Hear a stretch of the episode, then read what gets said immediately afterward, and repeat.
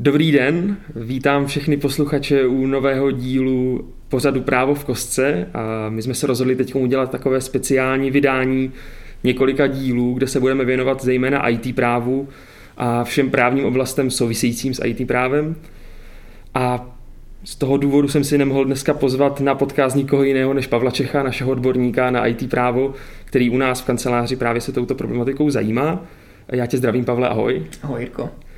A dnešním tématem, které budeme rozebírat, je takzvaná smlouva, která má zajímavou zkratku a jmenuje se SLA. A protože ti nechci brát slovo, tak se tě, Pavle, rovnou zeptám. Eh, to SLA je velmi zvláštní zkratka. Mohl bys nám vysvětlit, co se pod ní skrývá? Určitě. SLA vychází z anglického Service Level Agreement. Do češtiny to překládáme jako dohoda o úrovni poskytovaných služeb. Je to vlastně smlouva, nebo to může být i doložka, která je součástí jiné smlouvy, která se zabývá měřitelnými parametry poskytovaných služeb. Konkrétně se třeba zabývá rozsahem služby, její úrovní nebo kvalitou. Abych to teda uvedl nějakém příkladu, takové SLAčko nám například říká, v jakém časovém rozsahu bude dostupný web, pokud si objednáme nějaký hosting. Zároveň nám třeba může říkat, jaký bude jeho výpočetní výkon, anebo rychlost odezvy. Mm-hmm. Uh, ty už jste teď zmínil, uh, co, co tam součástí toho bývá, té smlouvy. Mohl bys nám popsat, k jakým službám se právě SLAčko nejčastěji sjednává? SLAčko jde využít všude tam, kde se poskytuje nějaká služba, od které očekáváme nějaký, nějaký standard, nějakou úroveň. Nejčastěji ale SLAčka vidíme v oblasti IT, zejména tam, kde se poskytuje software formou služby, hmm. anebo kde se bavíme o provozování webu nebo webových aplikací. Jsou to hlavně teda situace, kde se poskytuje nějaká služba dlouhodobě a opakovaně. Nehodí se to například k službám, které jsou jednorázového charakteru. Například pokud si objednáš nějakou konzultaci hmm. anebo marketingové služby, jednorázové sepsání článku. Jasně, mohl by si zkusit dát přímo konkrétní příklad, například smlouvy, co už si chystal v minulosti, pro jakou oblast to bylo, pro nějakou konkrétní službu? Uh, určitě. Můžeme se třeba zabývat SLAčkem konkrétně, které se vztahuje k provozování webu. Ono, spousta zákazníků má totiž takovou představu, že SLAčko není důležité u každého softwarového projektu a že je důležité ho sednávat pouze u těch, u těch větších projektů a u velkých IT systémů. My ale doporučujeme mít nějaké SLAčko ke třeba každým webovým stránkám, které jsou pro vás důležité a u kterých pro vás závisí na každé hodině nebo potenciálně i minutě, po které nefungují. SLAčko bych tady doporučoval ke všem webovým stránkám, především k e-shopům, ale také třeba k účetním systémům, systémům a podnikovým systémům, které hmm. používáte. Hmm. My jsme se tady ještě před tím podcastem je tak jako chvilku bavili, když jsme si zkoušeli právě, eh, jak ten podcast bude probíhat. A ty si v podstatě mi sám říkal, že to SLAčko často nebývá samostatnou smlouvou, že často mm-hmm. bývá i součástí nějakých dalších smluvních typů. Mohl by si zkusit mm, lidem vysvětlit, co to znamená, proč se neuzavírá samostatně jenom SLA a s jakými smluvními typy se případně uzavírá? Určitě. Ono, SLAčko, jak už jsem naznačil, je teda dohoda o úrovni poskytovaných služeb. Ale nejprve musí mít nějaké, musíme mít nějaké služby, které se vůbec poskytují. Ty služby třeba můžou souviset s vývojem software nebo s poskytováním servisních služeb, podpory a údržby. Takže obvykle SLAčko už počítá s tím, že nějakým způsobem spolupracujeme, například teda se to týká toho servisu nebo vývoje software, a to samotné SLAčko potom nemusí být samostatný dokument, samostatná smlouva, ale může tvořit třeba přílohu ke smlouvě jiné, ve které už potom odkazuje na služby poskytované tou hlavní smlouvou. Proto teda vlastně SLA nemusí být samostatná smlouva, samostatný dokument, ale často se s ní setkáváme formou nějaké doložky nebo přílohy ke smlouvě. Mm-hmm. Co by teda takové SLAčko mělo obsahovat? Co je, co je obsahem té smlouvy? Každé SLAčko by mělo obsahovat tři podstatné náležitosti. Bavíme se teda jednak o vymezení služby, nebo aspoň teda na odkazu na smlouvu, které se ty služby řeší. Dále by to mělo vymezovat úroveň těch služeb a nakonec i nějaké následky případného nedodržení sjednané garantované úrovně. Mm-hmm. A abych to vysvětlil trochu blíže, tak to vymezení služby, která, která má být předmětem smlouvy, jak už jsem řekl, teda může být přímo v tom SLAčku nebo i v nějaké jiné smlouvě, ke které se to SLAčko vztahuje. Potom ale už ta úroveň služby může být definovaná více různými způsoby. Může se jednat například o určitý časový parametr. Například se často setkáváme s parametrem, že web nebo webová aplikace musí být dostupná 99,9% veškerého času v daném měsíci. Mm. Může se ale taky jednat o parametr vztahující se k odezvě nebo k rychlosti fungování toho systému.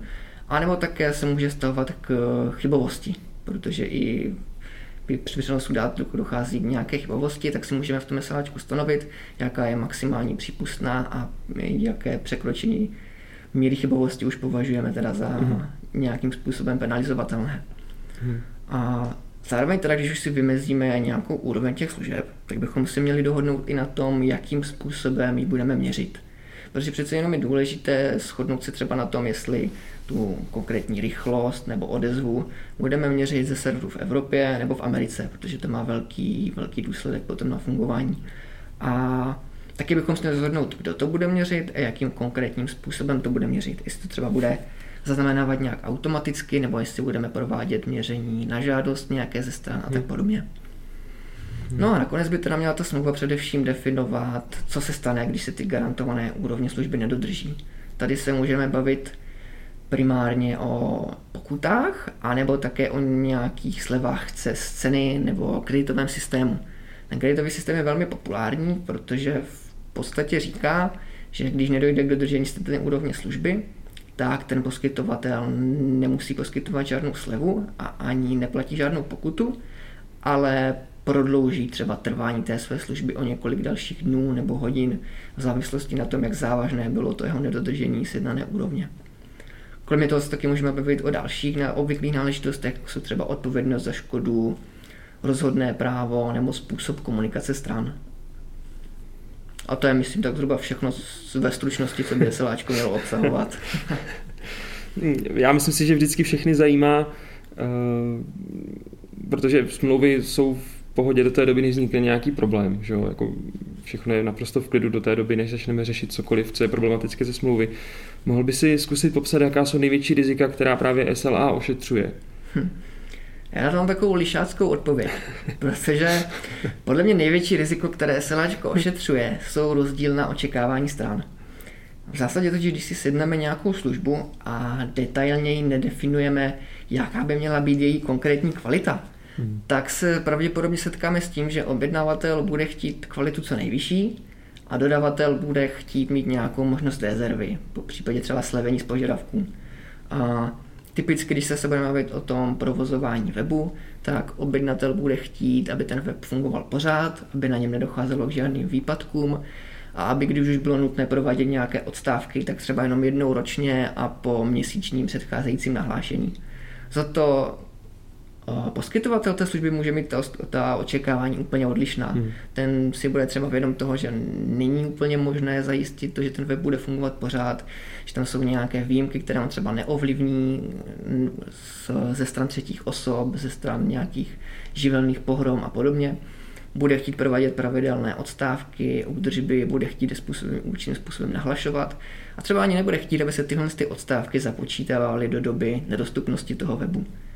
To je něco, co správné SLAčko ošetří, protože už od začátku nastaví parametry spolupráce stran a každá z těch stran tak bude jistá, na čem stojí.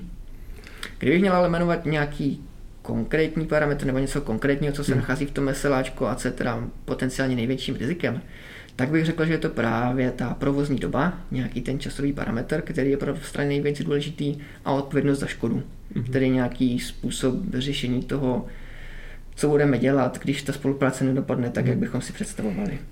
Ty, ty jsi tady právě zmínil, že uh, největším rizikem je právě rozdílné očekávání stran o tom, mm-hmm. co, co to čeká každá ze stran, jak dodavatel, tak objednatel. A to mě vede právě k další otázce.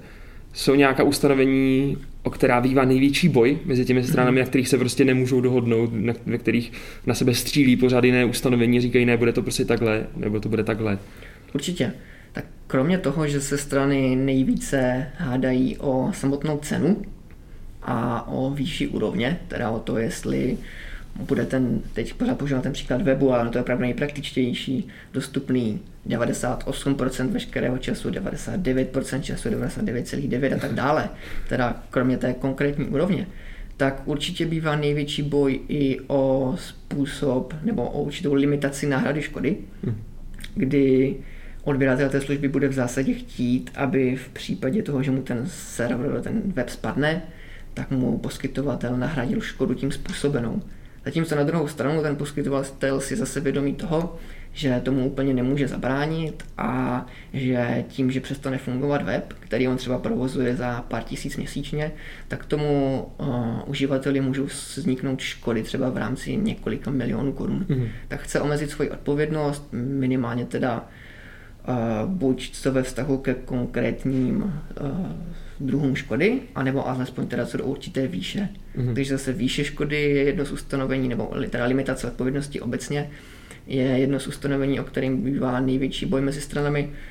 A pak se teda můžeme bavit ještě o dalších způsobech, jak je, sankcí za nedodržení toho SLAčka, teda jestli budeme dávat pokuty, jestli budeme prodlužovat trvání smlouvy, nebo jestli budeme dávat slevu z ceny, mm-hmm. Jakým způsobem budeme ohlašovat odstávky, jak dlouho můžou ty odstávky trvat a tak dále. Ale kdybych měl teda potrhnout něco hlavního, ten, jako to ustanovení, ve kterém bývá největší boj, tak to je určitě ta úroveň služby. Mm-hmm. A když už teda to není ta samotná úroveň služby, tak je to cena za tu službu, protože přece jenom poskytovatel třeba bude jako ochotný poskytnout úplně tu největší garanci a nejvyšší úroveň služeb, ale samozřejmě to bude vždycky něco stát. Mm-hmm. S tím bojem se pojí také jedna otázka. Já totiž věřím, že už si těch smluv viděl hodně. A je něco, co bývá často v těchto SLAčkách špatně, něco, co si strany prostě špatně upravují. Já chápu, že je tam volnost smluvních stran, že si v podstatě můžou upravit cokoliv, ale z povahy té samotné smlouvy je něco, co bývá špatně. No, tak to, co může být asi úplně nejhorší, je to, že SLAčko není vůbec. Ale když se bavíme o tom, že nějaké SLAčko máme, tak tam bývá velmi častá chyba právě v vymezení časové dostupnosti, mm. protože opravdu většina těch SLAček se zabývá buď teda poskytováním softwaru jako služby nebo provozování jako webu, aplikace, ale samozřejmě můžeme se bavit o, jin, i o jiných službách, může to být provozování platformy, infrastruktury, čehokoliv jiného. To je pro nás vždycky nejdůležitější, ta časová dostupnost. A můžeme se často setkat s takovým vymezením časové dostupnosti, které říká, že software nebo třeba web bude dostupný 99,9%. Mm-hmm. A když už je to třeba vymakanější, tak se tam napíše 99,9% času. No a my teď vlastně vůbec nevíme, co to znamená, protože někoho by mohlo napadnout, že to je jako poměrně určité, ale já když se nad tím zamyslím, tak tam vidím několik problémů. Za prvé teda a nevíme vůbec z jakého časového úseku, jestli to stavuje k týdnu, měsíci nebo roku. Někdo by mohl namítnout, že to je jedno, protože 99% času v měsíci bude nějaký, nějaká 1 12 na 99,9% v ro, času v roce. Ale to sice je pravda, ale o toho se odvíjí i jiné věci, protože když máme možnost nějaké to 0,1% v měsíci mít ten web nedostupný, tak to zároveň znamená, že máme 0,1% eh, času v roce, kdy ten web nemusí být dostupný a to je mnohem delší časové okno mm-hmm. které když si rozprostřeme do toho roku, tak to znamená, že může proběhnout jeden strašně dlouhý výpadek mm. a pořád se vlezeme do toho časového intervalu. Když tady by ten stejně dlouhý výpadek nastal v tom jednom měsíci, tak to překročí povolenou, povolenou nedostupnost v tom jednom měsíci a v těch ostatních to zase bude v míře. Takže jeden z těch problémů je teda správné vymezení a nastavení toho časového úseku a pak druhá věc je teda jako i bavit se o tom, co to vlastně ten čas je. Jestli se bavíme jenom o pracovní době, jestli do toho teda počítáme dny státního, státní svátky, jestli do toho počítáme úplně všechny mhm. dny mm-hmm. a tak dále. A po případě potom teda, jestli už se bavíme o nějakých složitějších veseláčkách, tak tam může být taky uh, vhodné bavit se i o konkrétních časových pásmech. Pokud je to třeba smlouva uzavírána napříč různými zeměmi nebo i kontinenty, tak to může být mm-hmm. velmi důležité. Mm-hmm ono to zní jako poměrně komplexní smlouva, na kterou se člověk musí zamyslet. Nejde to úplně jako vyhodit jako nějaký vzor, který uh, jenom člověk slepě předává dalším a dalším klientům. Určitě by teda posluchače mohlo zajímat taky to, kolik příprava smlouvy stojí. U nás v Sedláková Lidl připravíme SLAčko o 9000 korun. Bavíme se ale o čistém SLAčku a samozřejmě ve většině případů u nás klienti nechcou pouze to SLAčko, ale chcou ho zapracovat do nějaké jiné smlouvy. Například do smlouvy servisní, mm-hmm. nebo ho chcou mít rovnou součástí smlouvy o vývoji, což doporučujeme nejvíc, mít to setané všechno dohromady. V takovém případě samozřejmě bavíme potom už o jiných částkách a je to o individuální dohodě s klientem, kolik za ten balíček smluv potom budeme účtovat. Mm. Je to poměrně zajímavá částka, myslím. A mě ještě teď napadla totiž jedna otázka zpátky k tomu, když jsme se bavili o tom, co bývá často špatně. A ty jsi zmiňoval právě i různé odvětví, na které SLA dopadá. Napadá tě odvětví, které vůbec tlačí dneska na nej, nejpřísnější SLAčko, to znamená, kde, kde je vyžadováno opravdu jako nejpřísnější nastavení? Tak určitě se budeme bavit o IT, odvětví a podle mě to bude konkrétně provozování jakýchkoliv webů hmm. nebo softwarových aplikací, protože v těch, těch případech, zejména když ty aplikace nebo ten web slouží dalším uživatelům, tak každá minuta nebo hodina, kde nefungují, znamená vlastně výpadek z příjmu, výstráta potenciálních klientů a zakázek pro toho, kdo ten web provozuje. Takže většinou v těch případech, kdy ten kdy ten web nebo ta aplikace slouží k nějakému dalšímu zisku a k užívání ostatními lidmi, tak tam se bavíme o nejpřísnějších SLAčkách a o největších požadavcích na to, aby to fungovalo. Ty máš u nás v kanceláři zkušenosti s psaním SLáček a uh, mohl by si říct, jak dlouho příprava takové smlouvy trvá, kolik ti to dá času a co případně od lidí potřebuješ, aby se byl schopen to dodat v nějakém rozumném časovém intervalu?